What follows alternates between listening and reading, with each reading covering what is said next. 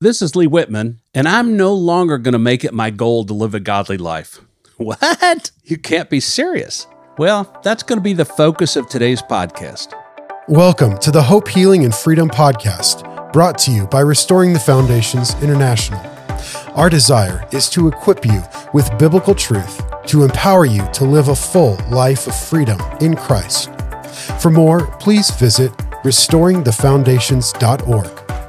Now, here's your podcast.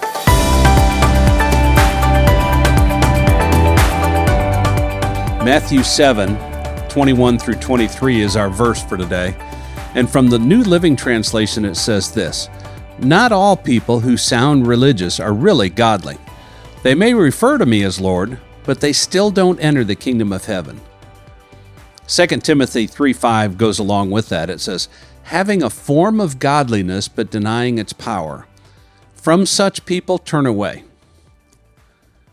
The preacher had been building up to this point for the last 40 minutes, the point where he entered the spit zone. You probably know what I'm talking about. It's when a preacher's intensity has risen so high that he spits when he talks. Some who didn't grow up in the church and are not as spiritual as we are might call this foaming at the mouth. Only the godly will enter the kingdom of heaven, he spat with great conviction. Then I swear he looked straight at me and asked, Are you going to be a godly man, the kind of man God loves? Now, I was only 16 years old at the time, and I really wanted God to love me, so I knew at that moment what I had to do. I had to live a godly life. For many of us, godliness was a list of rules you must follow. Remember back to the way you were raised. Most of our upbringing, we were taught to follow rules. The rule told us what to do and what not to do, but we were not always taught the reason why the rules were there, just that we were to follow and obey the rules. As I look back, there were very few times growing up that I had to make a personal decision about whether something was right or wrong.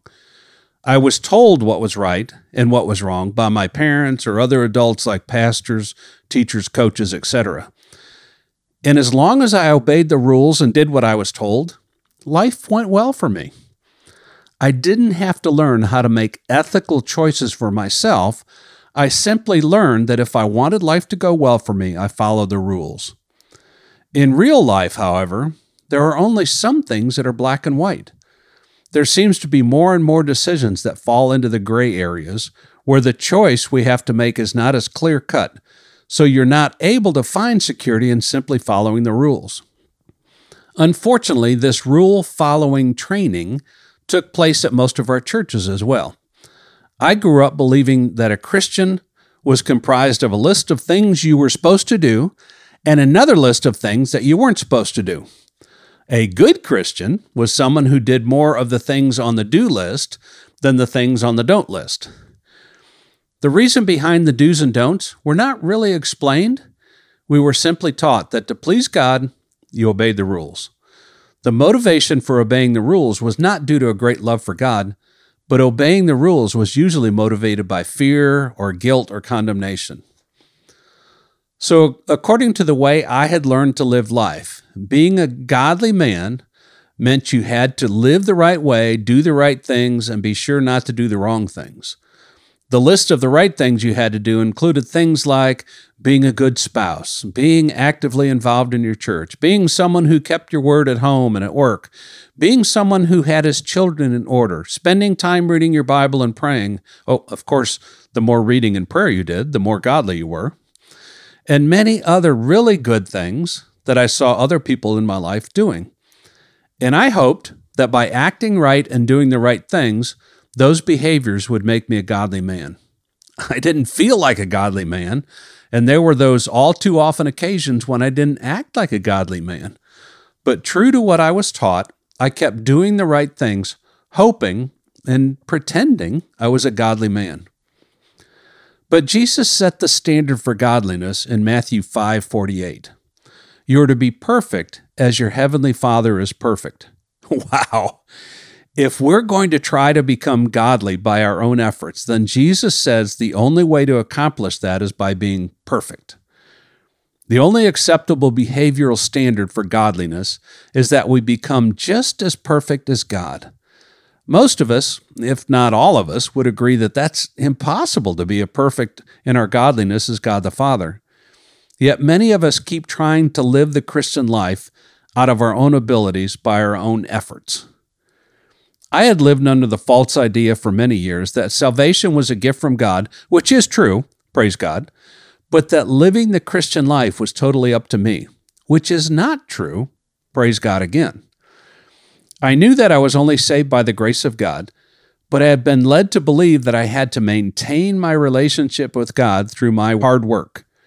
The more obedient I was to what God commanded, I thought, the more pleased He would be with me. So I tried so hard to do all the right things in an effort to please God and be a godly man that I became exhausted and wanted to quit. Now, think about how twisted this line of thinking really is. If we could live the Christian life out of our own ability by simply doing the right things, we would not have needed a Savior because we would have been able to live godly lives through self discipline and our own human efforts. That's crazy. Jesus went on in Matthew 5 20 through 48 to confront man's self discipline and human effort to attain righteousness. He took three laws that the people of that day would have been familiar with murder, adultery, and divorce. And in essence, he raised the standard. The people of that day were taught that simply obeying the law by not committing the behavior was all that was required of them. Notice what Jesus does with each one of these laws. Jesus raises the standard from simple obedience to the law to an examination of their heart attitudes. The law of the day said, don't murder. So, Jesus raised the standard from the outward behavior of murder to the inward attitude of the heart. He said, if you have anger in your heart toward another one, it is as if you've committed murder. He did the same thing with the law against committing adultery. He raised the standard from simply not committing the physical act of adultery to if a man even looked at the woman in a lustful way, it was the same thing as committing adultery. He raised the standard to more than just the physical behavior. It was now a matter of attitude of the heart. What was Jesus doing by taking the existing law for righteousness and making it more difficult, actually raising the standard? He was showing a people who had tried to earn God's acceptance and approval by their hard work that what they really needed was not more self effort, but a Savior. In 1 Samuel 16 7, it says, For God sees not as man sees. For man looks at the outward appearance, but God looks at the heart. God is after the heart of man, not just his outward behavior. The harsh reality is, there is no amount of self effort that will make us godly without God's help. We desperately need Him, not just for salvation, but for living the Christian life day in and day out. My favorite definition of grace is God doing for man what man could not do for himself. I could not save myself, thus, I needed God's grace for salvation. Thank you, Jesus. But I also can't live the Christian life out of my own strength and ability. Thus, I desperately need God's grace for every moment in order to live the Christian life. Thank you, Jesus, again. What an amazing revelation. One reason we have a hard time comprehending God's love and acceptance for us, even though we still have sinful behavior, is that humanly, we can't or don't separate a person from their behavior. On a human level, what someone does determines his identity. We directly connect doing with being. When someone does something good, wow, they're good. When they do something bad, we consider them a bad person. Consequently, we have a hard time understanding how a perfectly holy God can be pleased with us when we still continue to commit sin. When God looks at us, He is able to separate our behavior from who we really are. God gave me one day at a racetrack watching two of my boys racing their motorcycles. He showed me that He takes great delight in His children, whether we are winning the race, not sinning, or losing the race sinning. He delights in us simply because we're his kids. Jesus died to pay the price for all of the sins we will ever commit. So I think in God's eyes, He doesn't hold our sin against us because we have already been forgiven. When God looks at us, He sees the real us, His bride, who is without spot or wrinkle. A few years ago, I was a part of a men's ministry called Christian Leadership Concepts. It requires a two year commitment from the 12 men in each group to show up at the weekly meetings with their homework completed, ready to participate in the meeting. But before the first meeting, they took all 12 of us on a weekend retreat where each guy got up in front of the group and told his story. It was a time of great intimacy as each one of us shared the successes and failures of our life. It was an awesome time of sharing, laughing, eating together, and all the other things that go along with men spending time together. I came home from that weekend looking forward to being at that first meeting so that I could get together with my guys again. Now, I suppose we could have gotten to that same place of intimacy over time, meeting in our normal weekly meetings, but by spending the weekend experiencing life together, something special happened, and I knew those guys in a way I don't know many other people. Experiencing God is more than just going to the weekly meetings, Sunday church. It's more than just reading about Him in a book. It's about actually spending time alone with Him. One of my favorite places to spend time with God is out on my motorcycle. I know it's not a very spiritual place to meet with God, but it's one of the places that works for me. We just ride and talk to each other. You may be more comfortable spending time with God in your prayer closet or in your favorite chair or even on your knees beside your bed. However, you choose to do it, spend time talking with Him. But even more important than talking to God is listening to Him.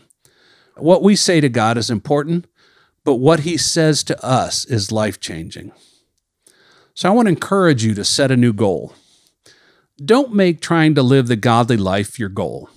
I realize I may have to give back my seminary diploma for saying that. Doing all the right stuff might make you a good Christian in the eyes of others, but it will not help you know Jesus or have intimacy with Father God. Let intimacy with God be the driving force of your life.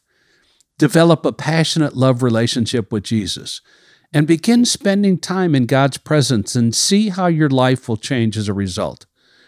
As Christ is formed in you and you let Him live His life through you, your behavior will automatically change because you will be changed. So, Father God, I again thank you that you are a God of relationship, that you didn't create this relationship with us by giving us a list of do's and don'ts of things we have to do and not do. You wanted to have an intimate relationship with us. In fact, that's why you sent Jesus. You sent Jesus to die for us so that he could come and live his life in us and through us by the Holy Spirit. So I just ask today, Father, that you would let it dwell in people's minds and their hearts and their spirits and begin to set them free from the, the obligations to do things to get your approval. That we would just be your kid. That we would just enjoy you and you could enjoy us. Thank you for that. In Jesus' name, amen.